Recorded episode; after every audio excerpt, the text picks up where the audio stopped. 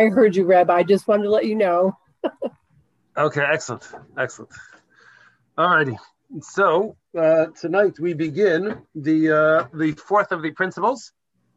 This is the principle which is known as uh, God's eternity. Uh, the Rambam uh, emphasizes, uh, he says, the language of the Rambam in the, when he formulated this principle, this is principle number four, that the uh, unity, the one God which we have been discussing, who hakadmon behechlet. So he is absolutely eternal. And that's the uh, the main thing. The Rambam doesn't really elaborate on this. He actually says that that the proofs to this principle, the fact that God is eternal, uh, is something which there are many psukim which go ahead and uh, demonstrate this to be true. And he doesn't bother really quoting what those uh, those psukim are. But that is this principle of God's uh, eternity. Now, uh, as we think about this uh, this principle, so it will turn out there's actually two fundamental principles which are associated, which are connected with this. And the first one is this idea that God is eternal. And it's important for us to go ahead and define what exactly we mean when we say that God is a, is eternal.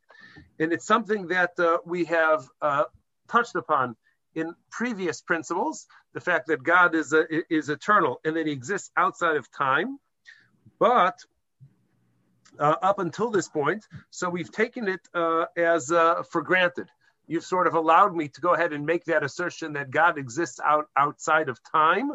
And uh, we never really explained what, the, what, what that means. So let's uh, explore a little bit what that means. And uh, for you science people who are there, so you'll go ahead and you'll correct me with uh, the mistakes that uh, if I if I make mistakes. So uh, time uh, is an, uh, not an accident, but it's a consequence of motion. Time is really going to be measured by change of something physical or motion of things. Would that be okay, Mel? You'll let me go with that. You got you got to unmute.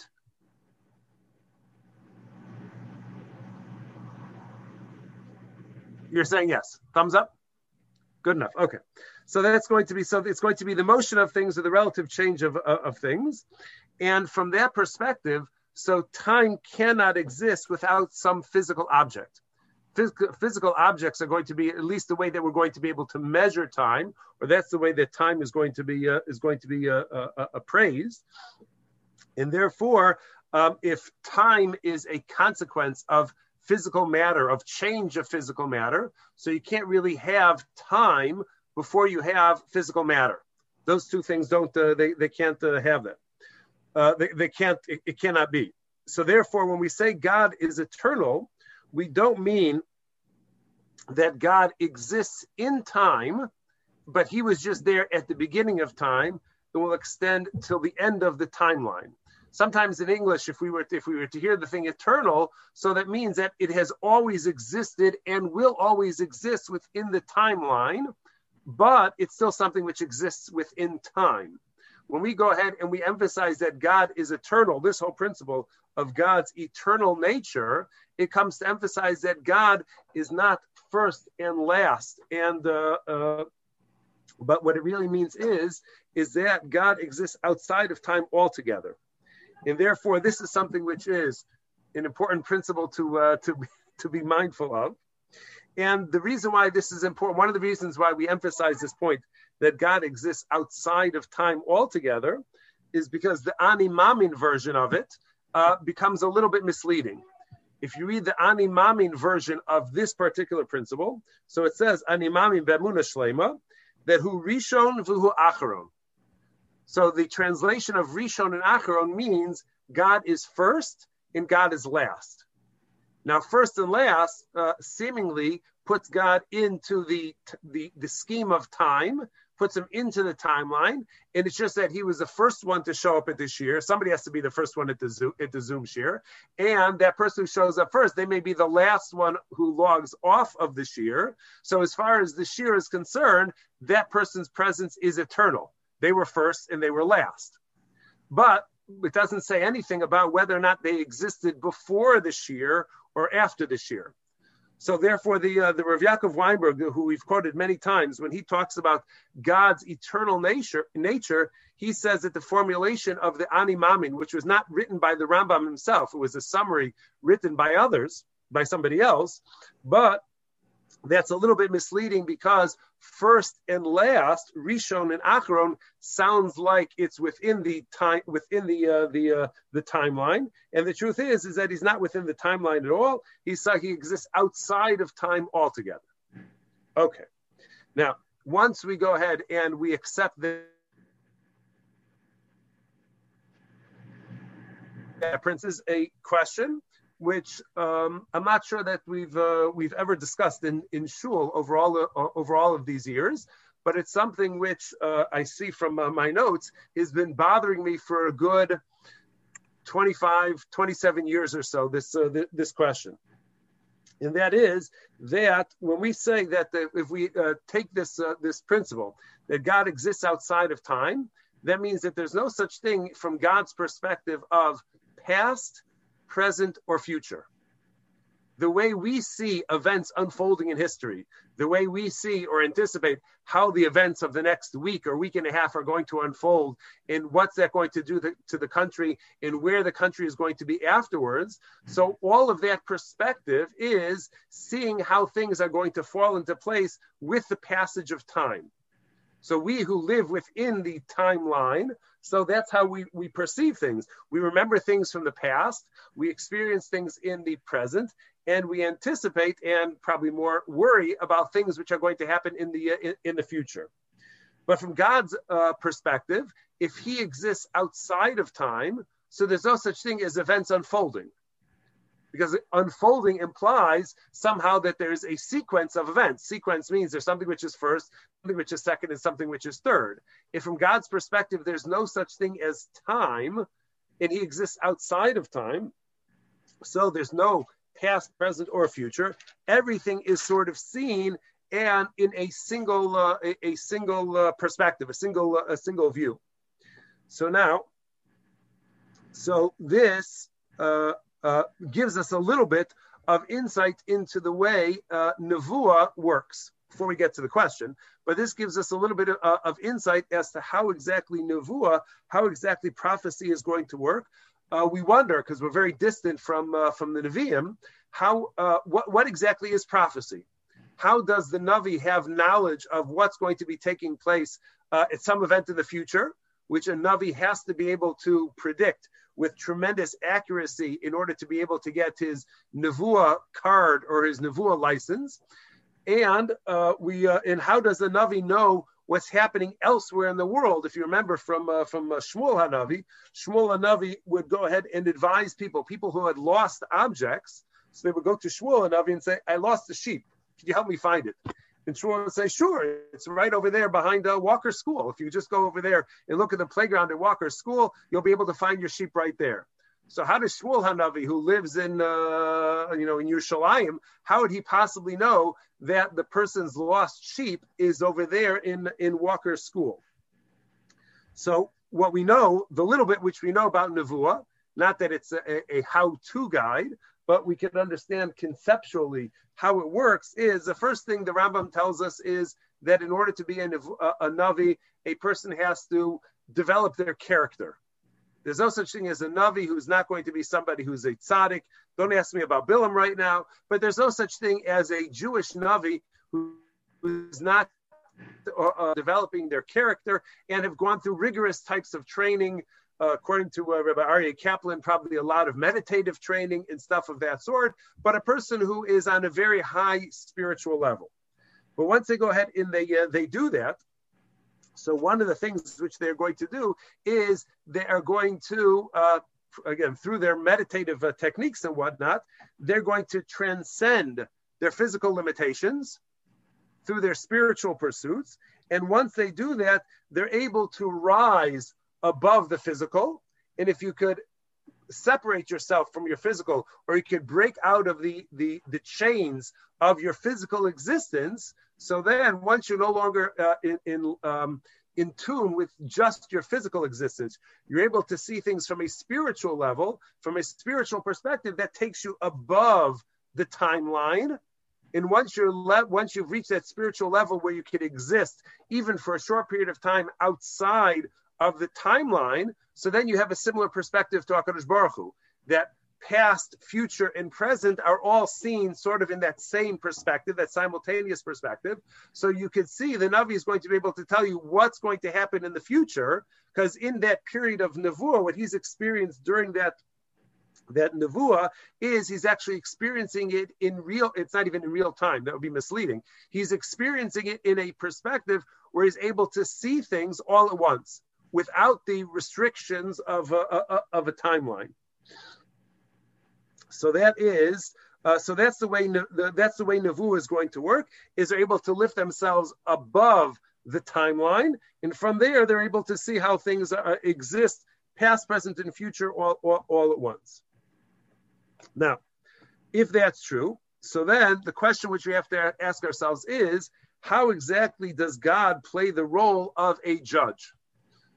We know we have many uh, different uh, uh, passages in Chazal. We have many different statements and in, in thoughts, certainly around Rosh Hashanah time, Yom Kippur time, where we talk about God being a uh, the a, a dayan, but God being a, a a judge. And we now have to wonder if God exists outside of time. So how exactly is He going to be able to play the role of a judge? So uh, let's uh, just think about it.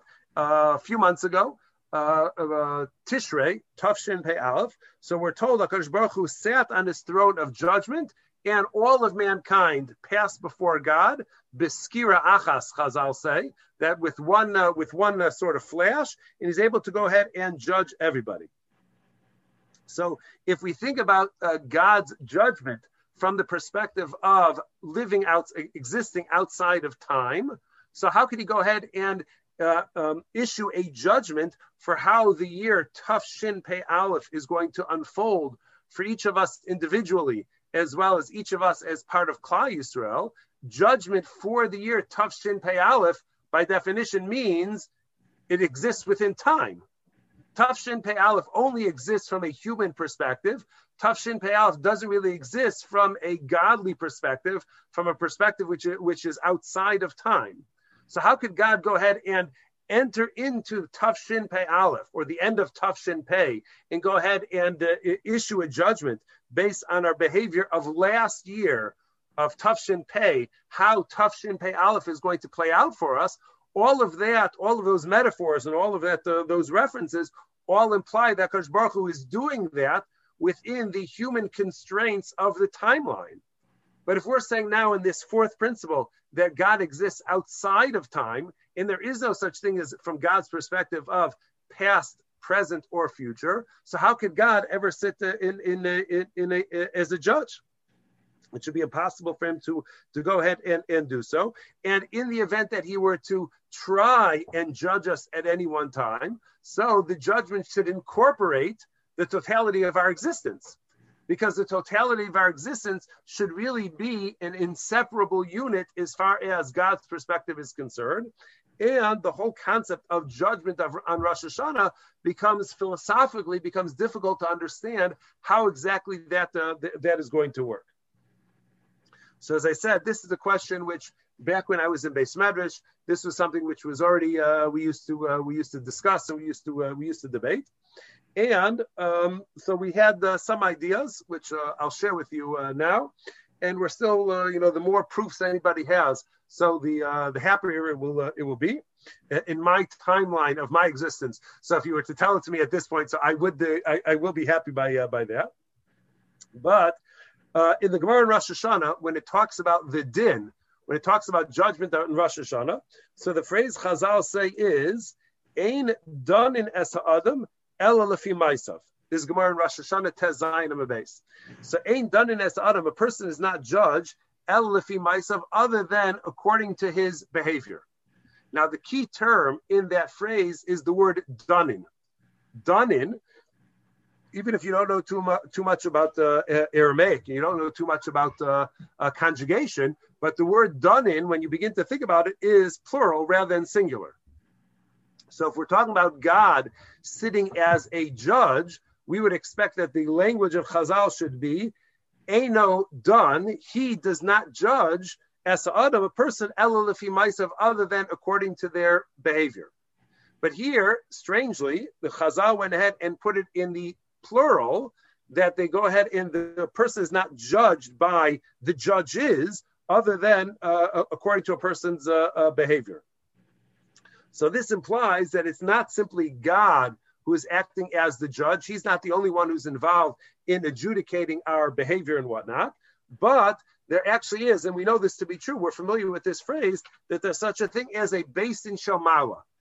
There's the basin in Shamayim, and the basin in Shamayim, they are the ones who are really adjudicating, and they're the ones who are issuing the judgment as far as what are Tafshin Pei Aleph, how that's going to unfold, what's in store for us in this particular year, based on what we did in Tafshin Pei. And if we accept this premise, this idea that really it is the Basin Shalmaila who is issuing this uh, th- this judgment rather than HaKadosh Baruch Hu, so this actually matches with something that uh, that we've uh, said a number of times in the principles up until this point. And that is the fact that uh, although there are spiritual creatures, there are malachim, and there are, there are the neshamas which exist inside of each and every one of us. And malachim are in no way physical creatures, and our neshamas are in no way physical. But nonetheless, they, what makes them different than God, even though they're elevated above mankind in that they don't have the constraints of physical existence, nonetheless, they're not at the level of God, because spiritual beings also exist within the timeline. There was a beginning of creation of Malachim, and once there has to, they were part of creation itself. They didn't predate creation. They were also part of creation. So that means that they also exist within the timeline. So the Beis Din Shamala, although they are spiritual beings, who we can't physically touch and, and do any of those things. But nonetheless, as spiritual beings, they are also going to be confined in time. And once we say that they are confined in time, so that means that they can exist together with us at the end of Tafshin Pei, and then they could go ahead and they could adjudicate and they could issue a judgment about how our Tafshin Pei Aleph is going to unfold and what exactly is going to be in store for us, because they exist within the same timeline as mankind. Now the question is, is where you take out our thumbs now. So if it's true that really it's the Beis Din Shalmaila who are going ahead and they are the ones who are who are judging things, and that's why that, that passage in the Gemara is in the plural. So then we have to say, so what's God's role? What role does God play in judgment? Because we definitely have references. We make clear references in the Gemara. We say, why do we blow the shofar? In order to shift God from the throne of judgment to the throne of mercy.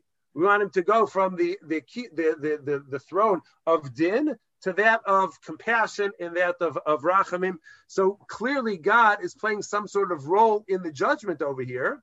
But what exactly does that mean? How exactly do we understand that now? If we're saying that judgment is a byproduct of the timeline, has to occur within the uh, the timeline, and God exists outside of that uh, timeline. So how are we going to understand the role that God plays within the judgment of a, of an individual? So for this, I think the uh, the mashal which uh, which we gave was that of a jury trial. So uh, if you uh, uh, uh, if you attend a, a jury trial, so the jury uh, are the jurors. are going to be the ones who are going to decide, let's say it's a criminal trial, so they're going to be the ones who decide whether or not the defendant is guilty or innocent. So the, the judgment, the verdict, is going to be determined by the jury itself. So what role does the judge play?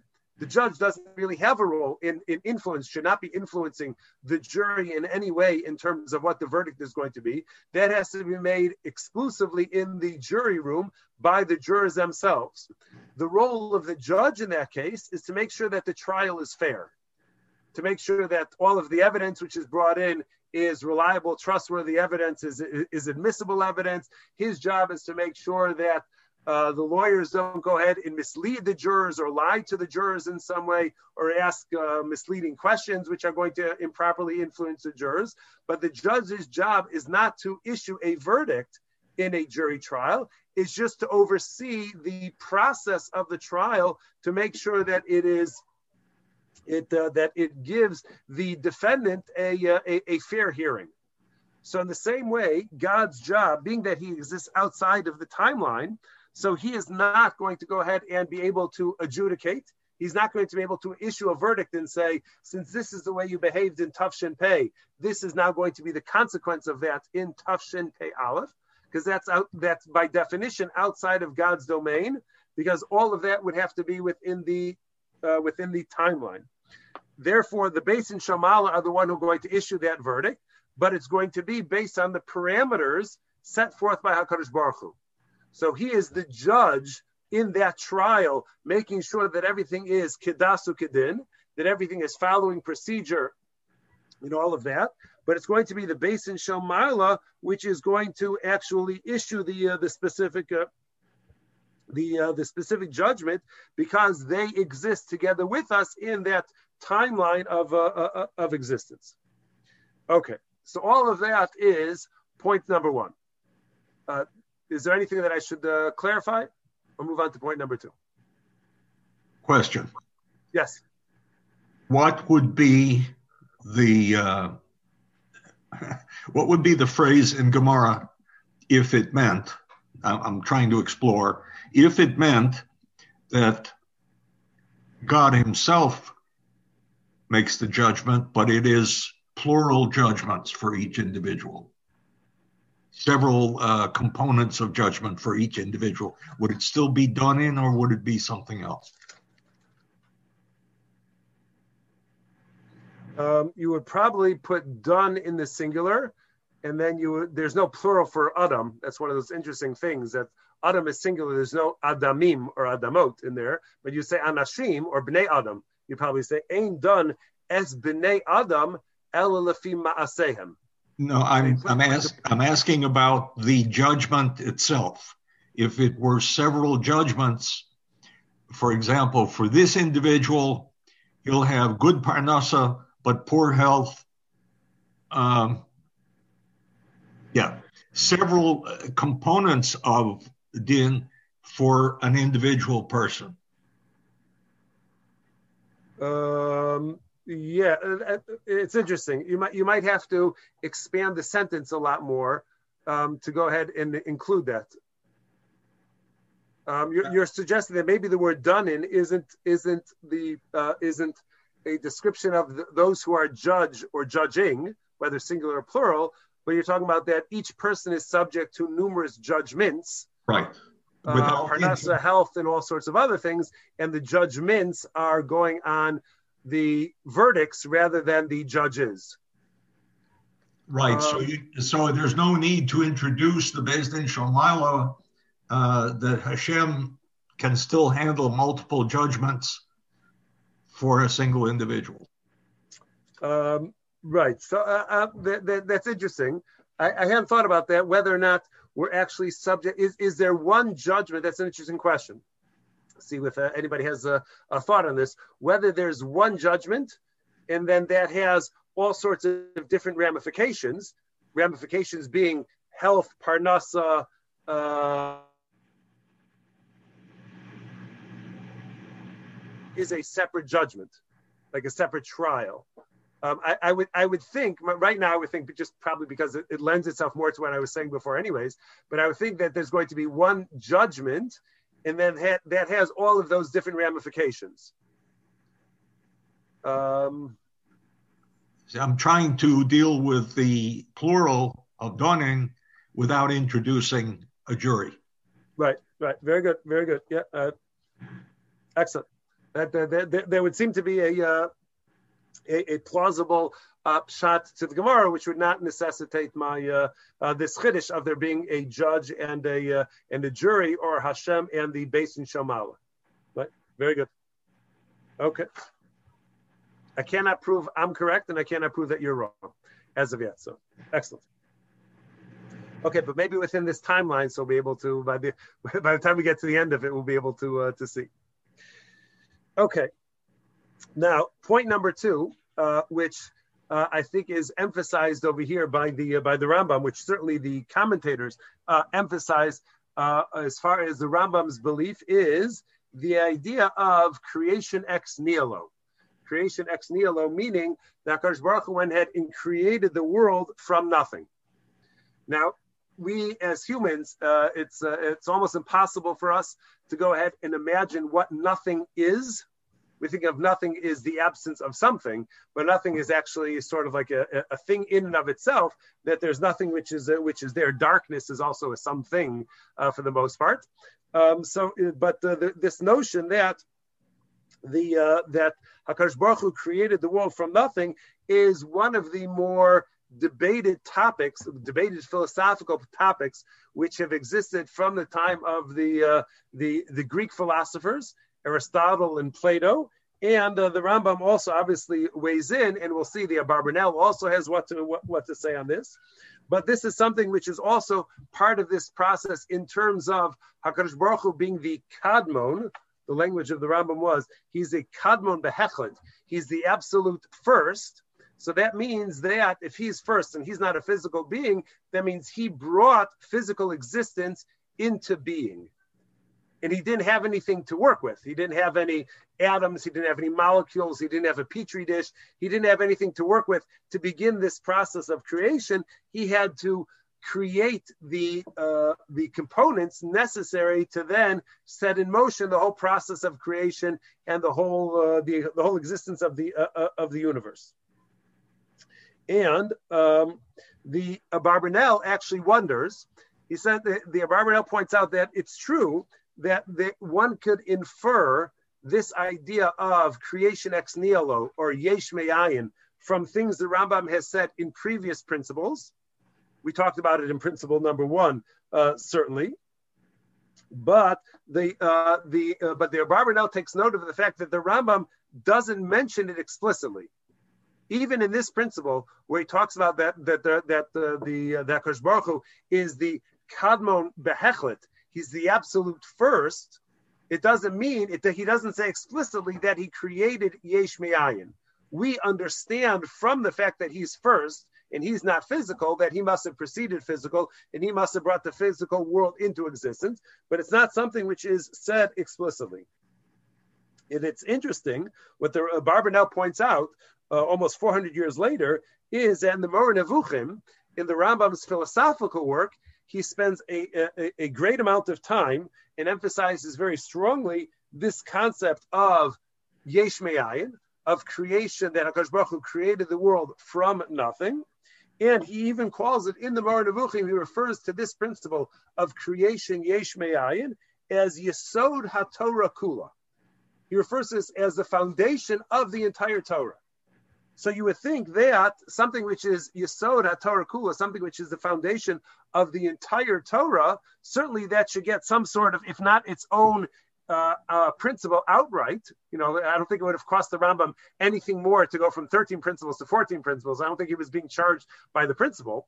So being that, it wasn't going to cost him anything uh, more to go ahead and put it there. And it's something which is so fundamental. So why would he not go ahead and include it? Uh, uh, at the very least, uh, mention it explicitly somewhere in one of these first four or five, really, one of these first five principles, this idea of yesh me'ayin, of creating something from uh, from nothing. So the Abarbanel says the best that he could do is he puts it, he infers it from our principle the same way that we did. That by definition, if HaKadosh Baruch Hu is the kadmon, kadmon behechlet, if he's the absolute first, so that must mean that he preceded everything which is physical in this world. And the only way that he's going to be able to precede everything which is physical is he has to have created physicality. He has to have created matter. Again, putting aside all of our quantum stuff over here, whether it's energy or whether matter, it was created by God. And the Abarbanel goes ahead and puts it into this uh, into this uh, this particular principle of Kadmon, which means the, the Abarbanel says that the way we should really translate Kadmon, as far as the Rambam is concerned, the Rambam's perspective and his philosophy is concerned, is that it means not only first, but also eternal. In eternal, like we said, being not only outside of the uh, the, uh, the the the uh, the timeline, When we put together first and eternal, that, that means that God exists not only outside of time, but God is also first in terms of all of existence. So before anything physical was ever created, was ever brought into the universe, before there was such a thing as a, as a universe, so God was already uh, was already there. His existence preceded everything else, everything which exists in the universe, and therefore that must mean that he created the building blocks, the proteins or the molecules or the atoms or no, however small you're going to want to go ahead and get as far as these things are concerned. And the principle of Yesh Me'ayin, the Abarbanel says, is in the fourth principle. That's our principle now, which we are studying.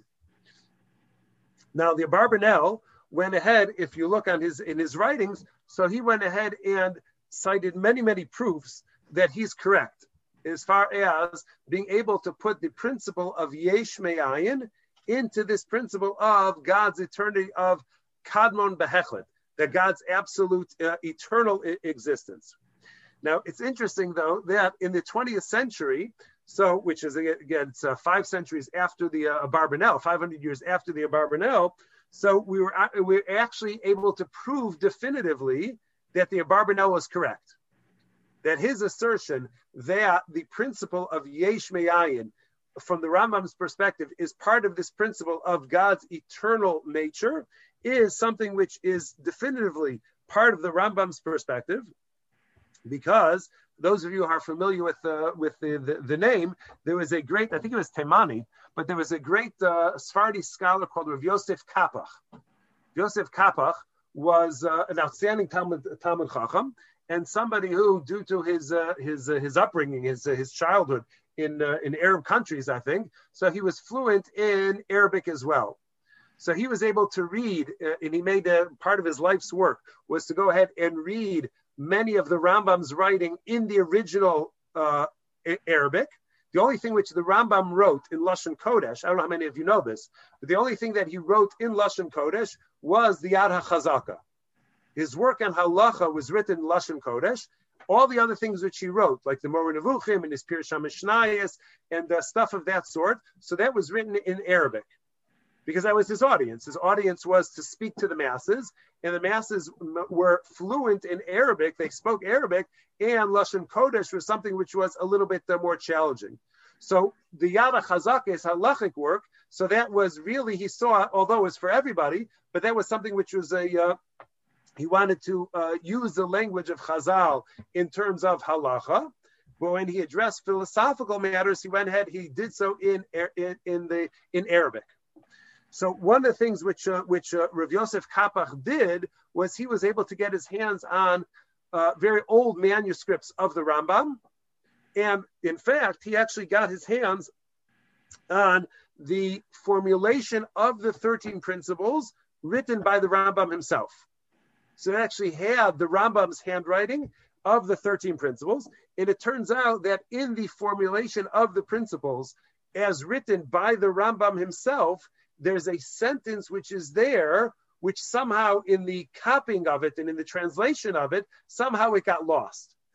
And we lost one particular sentence that the Rambam wrote, which uh, which uh, which didn't make it, maybe when Ibn Tibbon, I think is the name of the person who went ahead and translated the Rambam from the Arabic to Lashon Kodesh. So he either didn't have that Ksav Yad, he didn't have that manuscript, or in the process, you know, just left out that line.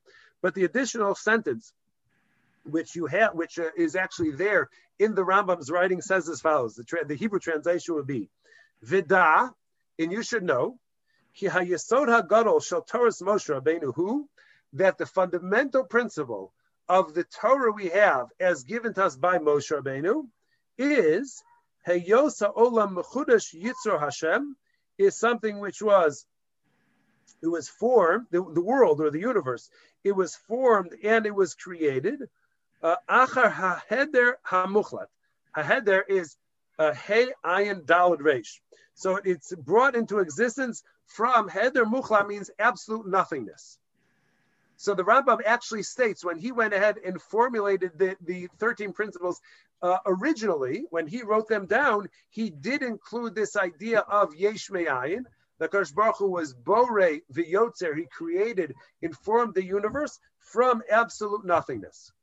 So the speculation on the part of the Abarbanel in his analysis, in his conclusion that it must be, that this principle must be implied in the uh, in the fourth principle of the Rambam. So it turns out that Rav, Rav Kapach went ahead and demonstrated that he was absolutely correct to, with such certainty that he ended up finding a manuscript in the Rambam's own handwriting, which proved that this was correct, that the Rambam saw the principle of Yesh Me'ayin as being a subset, as being part of this principle of God's eternal nature.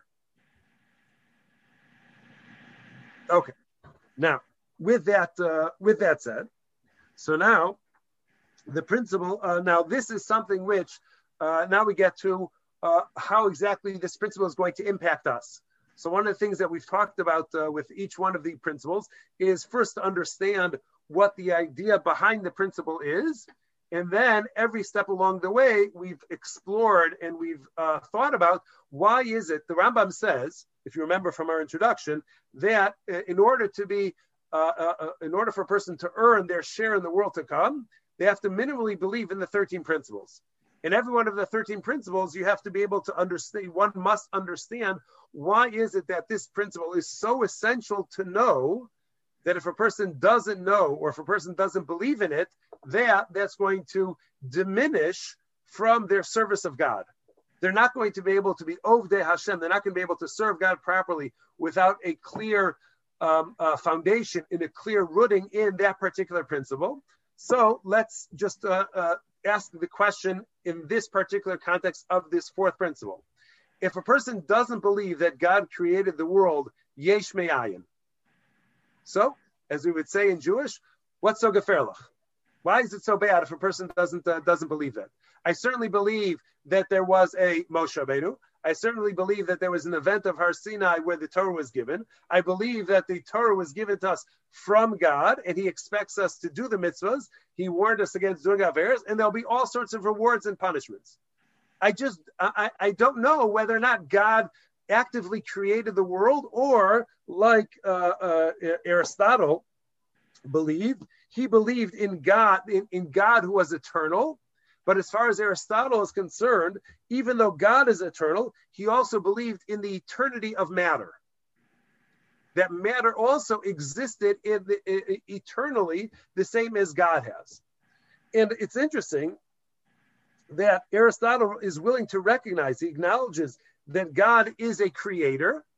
God certainly is a creator of matter, helped shape and helped form the universe as it exists. But he feels that just like God's existence is eternal, so his role as creator is also eternal.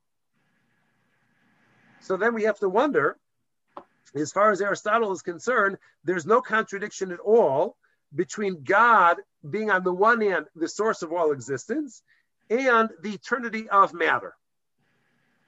So you can have actually two things which coexist, which share this principle of being eternal. One is God and one is matter. Now, what makes this uh, difficult, what makes this challenging, is that neither the Rambam nor Rabbi Yehuda Levi, the author of the Kuzari, neither one of them were said, both of them said essentially that by, by virtue of their intellect and by virtue of their logic, they cannot prove that Aristotle is incorrect. We know he's incorrect because the Torah tells us that that's incorrect. The Torah tells us that, or the, the Torah via Chazal, Torah Sheba'al Peh, tell us that creation was yesh me'ayin. So based on what we know from Torah, there is this principle of yesh me'ayin. But if one were to go ahead and explore the universe without taking the uh, the uh, the premise of uh, of the Torah as our starting point, so the Rambam and the the Kuzari both acknowledge that it may very well be that Aristotle would be correct. That there's the eternity of God, there's the eternity of matter. God is the creator of all matter, but just like matter has been around for all time, God as the creator has been around for all time, and he doesn't see that as a stira, as something which is a refutable position at all. Neither the Rambam nor the Kuzari see that as a refutable position. So if that's true, so in the only way, the only reason we know that it's not true is because the Torah tells us that's so. So we have to wonder that uh, why, why exactly, what's the significance of, uh, of that? And why is it something which is so essential to our belief to say that if a person is not going to believe in the in God as a creator of Yesh Me'ayin, that's going to undermine and that's going to uh, weaken one's worship and one's service of HaKadosh Baruch Hu. Why is that so? Why is it that one is not going to be able to be a proper servant of Hashem without b- believing in Yesh Me'ayin? Um,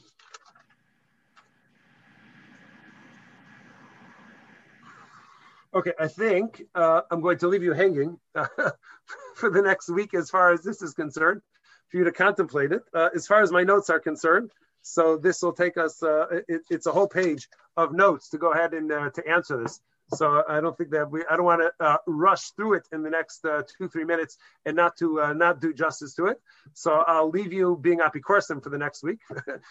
uh, if the question is bothering you, thinking about uh, uh, thinking about that. And then uh, next week we will uh, we'll bring you back into the fold, and we will uh, make sure to uh, to clarify that and explain why it is that it's uh, it's so essential to uh, to understand that HaKadosh Baruch Hu is the creator of Yesh Me'ayin.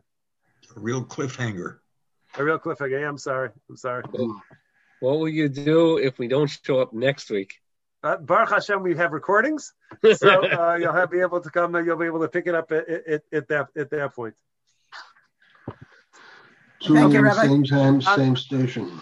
Yeah. Well, before before same time, same station next uh, next week. So Thursday. The Shiloh that we're going to be dealing with is, we're still not going to get to the snow. We're, we're putting that on hold again. Uh, I'm sorry, Mel. Uh, the question is, uh, there is a, a boy who is a Baal Tshuva, and his father, uh, we'll talk about Thursday night, is, is not well. And his father often asks for, after eating a fleishig meal, the father asks for ice cream. And due to this, the father's physical limitations, he can't get himself his own ice cream. And he asks the son to go ahead and give him the ice cream right after his fleishig meal. And the question is, is the son allowed to go ahead and give that ice cream to his father? Is he not allowed to give it to his father? What exactly the uh, the halachas are going to be? So we're going to explore that shaila on uh, on Thursday morning session. It's not milk, uh, ice cream. Parva ice cream. Parva ice cream. Parva. uh, all of us who are ice cream lovers know that there's no comparison between parva ice cream and actual ice cream. It's not even mm. not even close. Okay. It's like a fake burger. It just doesn't work. Emphasis is on fake. Not what burger. Our favorite ice creams are. Who likes what? What? We'll get some recommendations as who likes which ice cream best. Yeah, right. Exactly. All right, Thank y'all. You. Thank, Thank you, Rabbi. Have a good night. Take care. Stay healthy and stay safe. Good to see everybody. Be good. If you can't be good, be careful. Thank you.